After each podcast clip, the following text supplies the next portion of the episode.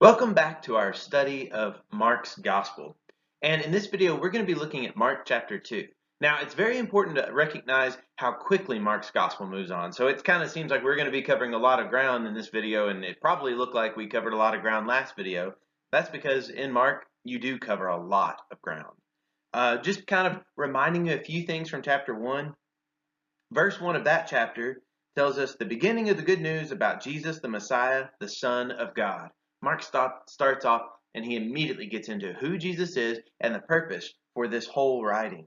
We also find out that uh, during this time, uh, Mark doesn't include any details about Jesus' birth. He just goes right into Jesus is already adult and he's he's uh, baptized in Mark 1 and then he goes on and he's just is, is already ministering. Um, he's already healing people, casting out demons, different things. We've seen all of those things in the last chapter.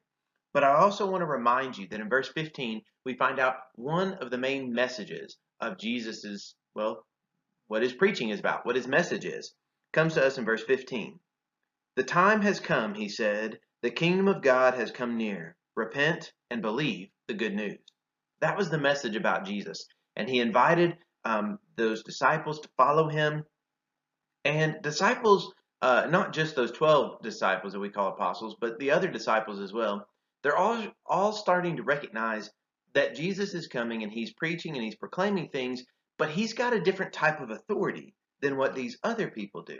There's something about him that is different. And that most certainly is going to be carried over into Mark chapter 2. So now let's dive into Mark 2 and notice some things here that the story continues on and we can find out more and more about Jesus Christ. Let's look at this first story together, verses 1 through 12. A few days later, when Jesus again entered Capernaum, the people heard that he had come home. They gathered in such large numbers that there was no room left, not even outside the door, and he preached the word to them. Some men came, bringing to him a paralyzed man, carried by four of them. Since they could not get to him, uh, get him to Jesus because of the crowd, they made an opening in the roof above Jesus by digging through it, and then lowered the mat the man was laying on. When Jesus saw their faith, he said to the paralyzed man, Son, your sins are forgiven. Now, some teachers of the law were sitting there thinking to themselves, Why does this fellow talk like that? He's blaspheming. Who can forgive sins but God alone? Immediately, Jesus knew in his spirit that this was what they were thinking in their hearts. And he said to them, Why are you thinking these things? Which is easier? To say to this paralyzed man, Your sins are forgiven, or to say, Get up, take your mat, and walk? But I want you to know that the Son of Man has authority on earth to forgive sins. So he said to the man, I tell you, get up, take your mat, and go home. He got up, took his mat, and walked out in full view of them all. This amazed everyone, and they praised God, saying, We have never seen anything like this. Isn't this a wonderful story? Okay, Mark gives us so many stories like this.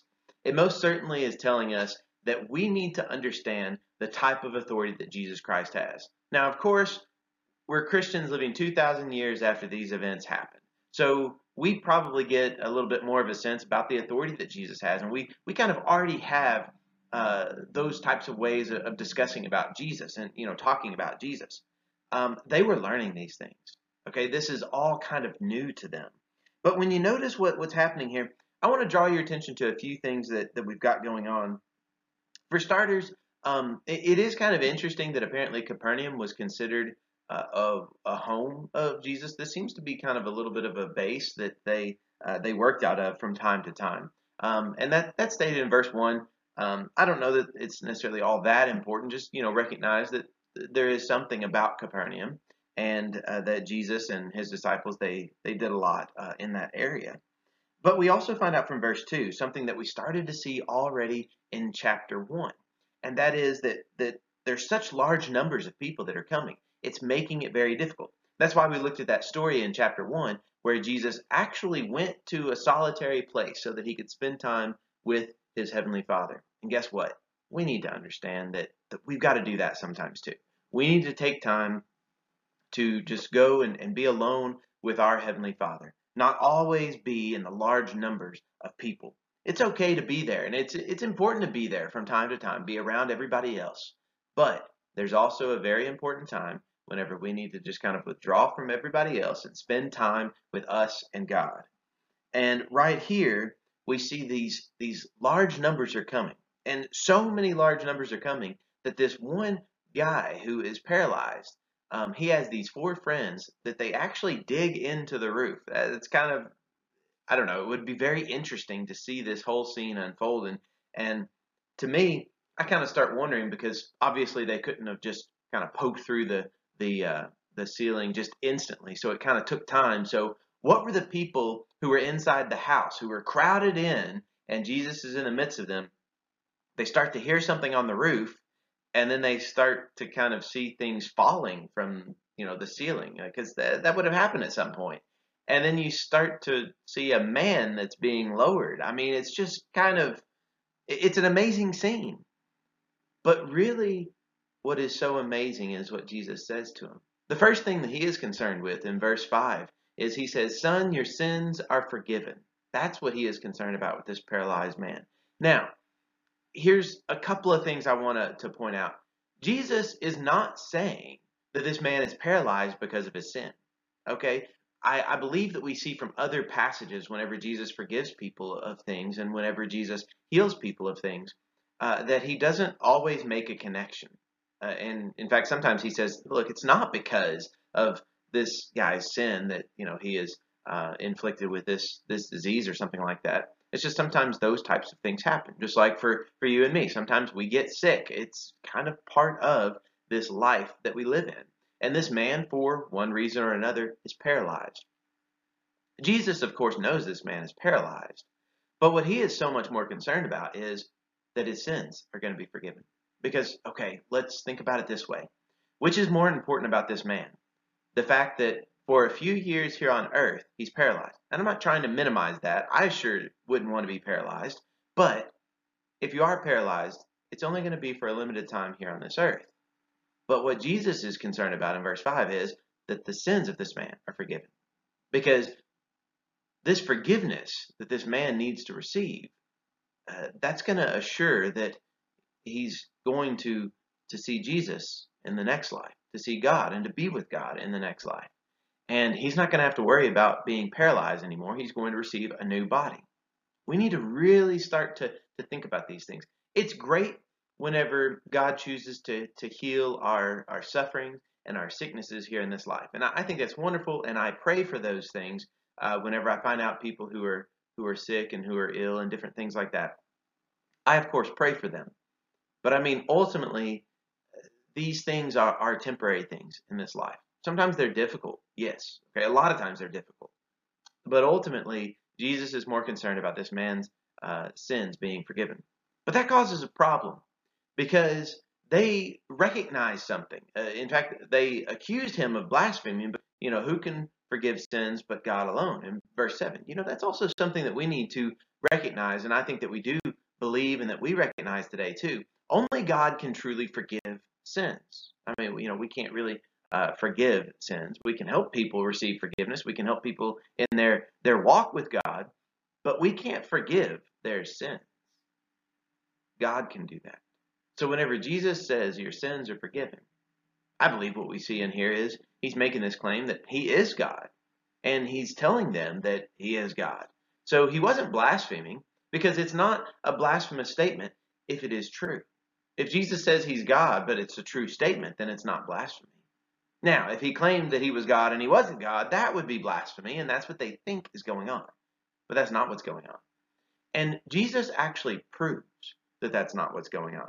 In fact, he asks them this question here in verse uh, verse nine. You know, which is easier uh, to say your sins are forgiven, or to say get up and and walk? In verse ten, he gives the reason for why he does this healing. He says, "I want you to know that the Son of Man has authority on earth to forgive sins." So, verse eleven, he healed the man. He told the man to be healed, and the man was healed. This proved that obviously, if Jesus was able to heal this man, then he was also able to make that statement that your sins are forgiven. And both of them are true. Both of them take place. And whenever that happened, this amazed people. Verse 12, it says, This amazed everyone, and they praised God. This is what a miracle is supposed to do. It's supposed to draw our attention to our to our God. And in this case, it's supposed to draw attention to Jesus Christ and show that he is truly who he claims to be. He has this authority, he has this power unlike any other except God. Now let's look at verses 13 through 17. Once again, Jesus went out beside the lake. A large crowd came to him, and he began to teach them. As he walked along, he saw Levi, son of Alphaeus, sitting at the tax collector's booth. Follow me, Jesus told him. And Levi got up and followed him. While Jesus was having dinner uh, at Levi's house, many tax collectors and sinners were eating with him and his disciples, for there were many who followed him. When the teachers of the law, who were Pharisees, saw him eating with the sinners and tax collectors, they asked this, his disciples, Why does he eat with tax collectors and sinners? On hearing this, Jesus said to them, It is not the healthy who need a doctor, but the sick. I have not come to call the righteous, but sinners. This tells us a lot of insight into why Jesus came and, and what his purpose was. And we see a lot of uh, a lot of interesting things here going on because Jesus is eating with what's called quote unquote tax collectors and, and sinners. Um, you know, of course, we need to understand that we are all sinners, but this type of group of people are kind of shady characters. They're ones that were known as being sinners. But yet, we see that Levi, he's a tax collector. We kind of know him by the name uh, Matthew. You know, he was he was called by Jesus Christ to, to follow Jesus. And he did. Levi got up and he followed him. So this Levi, this Matthew, by the way, he wrote the Gospel of Matthew. It's the same guy. He was a tax collector. That's where he came from. Now, let me also say this about this group that Jesus um, chose to, to follow around, this 12 group of men. Well, we have right here, one of them was a tax collector. Another one is actually called Simon the Zealot. Now, it, it makes good sense that because he's called the Zealot, he would actually be considered one of these guys who's called the zealot. And what they did is they they were really wanting Rome to be overthrown. In fact, several times they would like actively do things to try to overthrow the Roman government. Now, most of the time it didn't always go that well, but that's like their their driving force. That was their motivation. They they just hated the Roman government. They hated this Roman oppression uh, that was happening during their time. Well, Levi, he's a tax collector. Guess who he works for? Well, he works in some way or another for the Roman government. Isn't that interesting? So you've got within this group of 12 men, you have at least these two individuals. And by the way, there's other uh, differences that you see in these groups.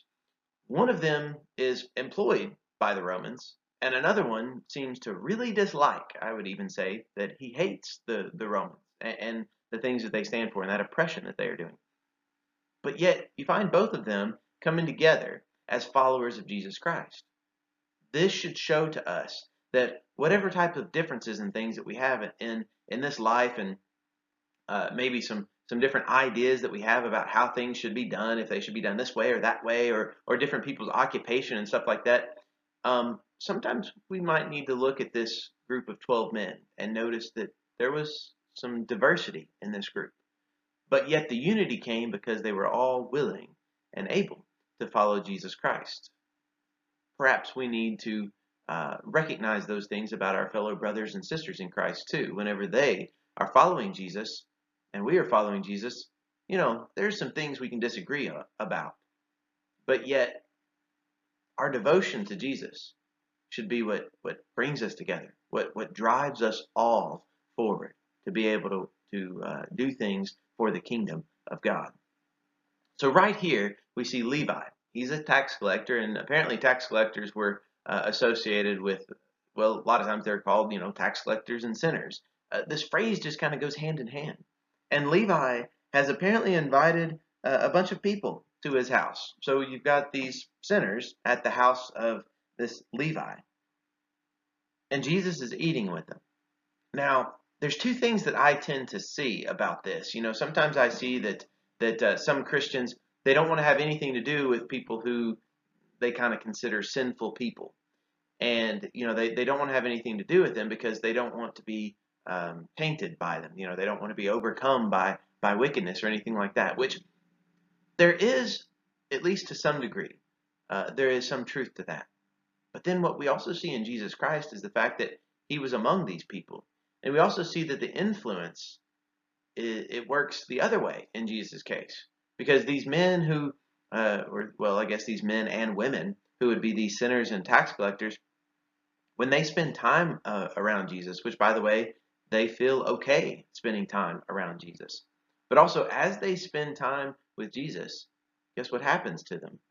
They start to become like Jesus. In fact, in verse 15, it says there were many who followed him. Uh, I mean, when you look at that, it's many people who are in the tax collectors and sinners. They are following Jesus Christ.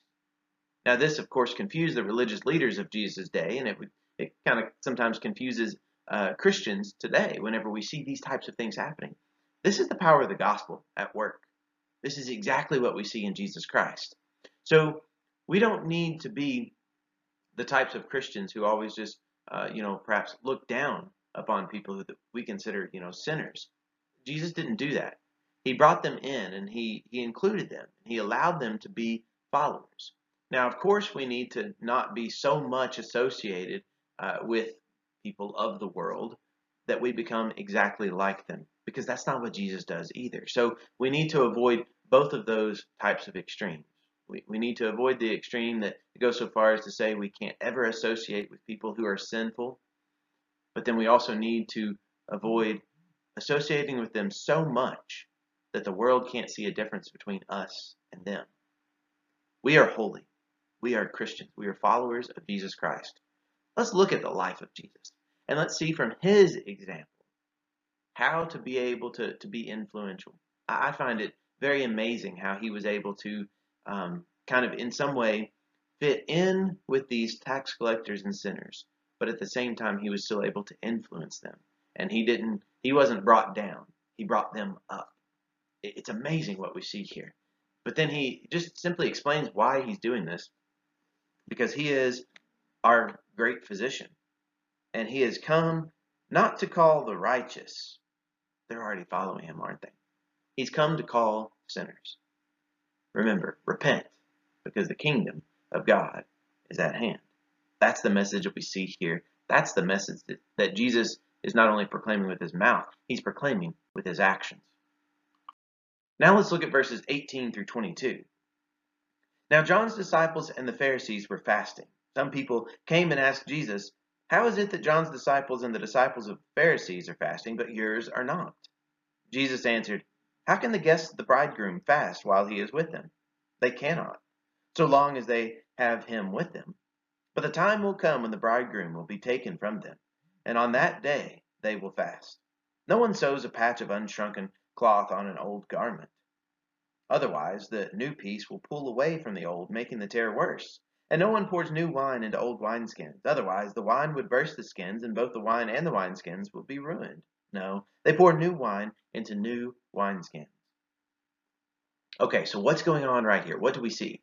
We see that Jesus is telling them they live in a very special time. They live in a time whenever the bridegroom is still in their midst.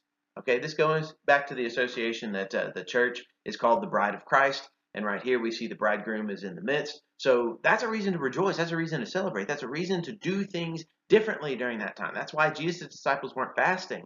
But there will come a time whenever the bridegroom is not going to be in their midst. And on that day, they will fast. Guess what? That's the time that we live in right now. The bridegroom is not physically with us any longer. So now, yes, there is a, a, a, time of fasting. So now we, we might look like some of these other disciples of the Pharisees and, and John's disciples in, in, in some ways like that. But what Jesus is ultimately getting at is it's a special time that they live in. And another thing that he's getting at talking about this new and this old stuff. He uses cloth and he also uses wine and wineskin. And those two images, I believe what we see right there is, is that Jesus is making this connection. He is bringing in a new covenant. If you try to act the same way that you did under the old covenant, or try to do things the exact same way that you did under the old covenant, you're going to find out it's not going to work well for you. Because, you know, after all, the old covenant was full of all these sacrifices and, and some of these different uh, different ceremonies and all that they took place, uh, that they took part in. But now in the new covenant, we have the one sacrifice that Jesus himself, he was sacrificed once for all time. So that's just one of the differences. And of course, we see a, a, lot of others as we look at the, the differences between the Old Covenant and the New Covenant that we see. But when Jesus Christ came, things were changing. They need to recognize that, you know, maybe the way that they approach things, maybe the way they dealt with things, that might need to be reevaluated. And maybe it needs to, to be modified a little bit to accept these new things that's being done through Jesus Christ. Speaking of new things being done through Jesus Christ, this final story that we see in Mark chapter 2 will kind of illustrate how things are going to be a little different in the reign of Christ. Verses 23 through 28 now.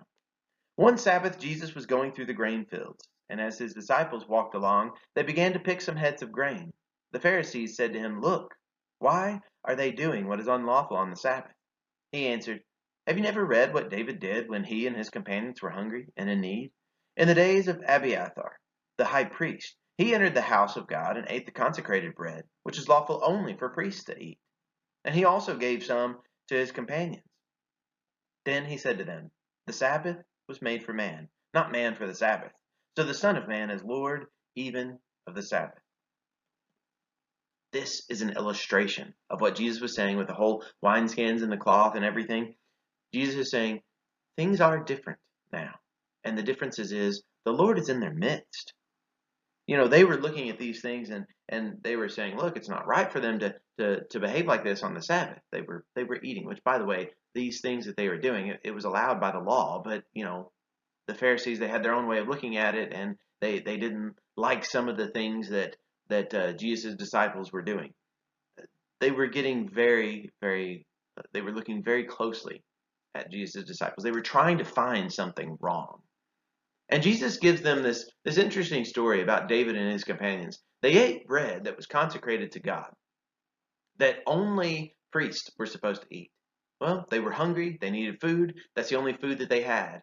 And they gave them that food. You know, the, the uh, they were uh, eating that food that they weren't lawfully supposed to eat, but in that case, physically speaking, they needed food. That was the food that they had. And Jesus was trying to get them to recognize that, look, you need to understand the purpose of the Sabbath day. The Sabbath, it was made for man, not man for the Sabbath.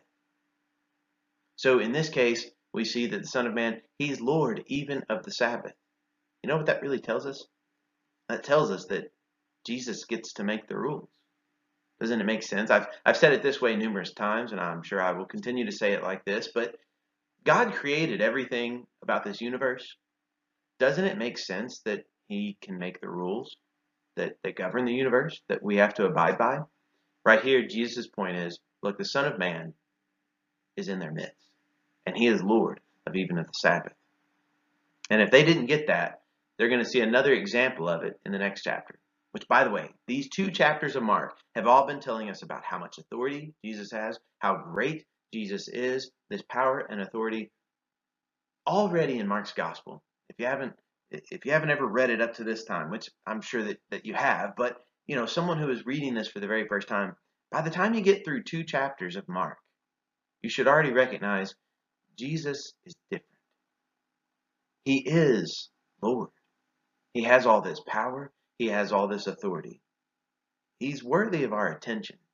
And we need to be people who, who come to him and people who follow him and people who spread this, this gospel message.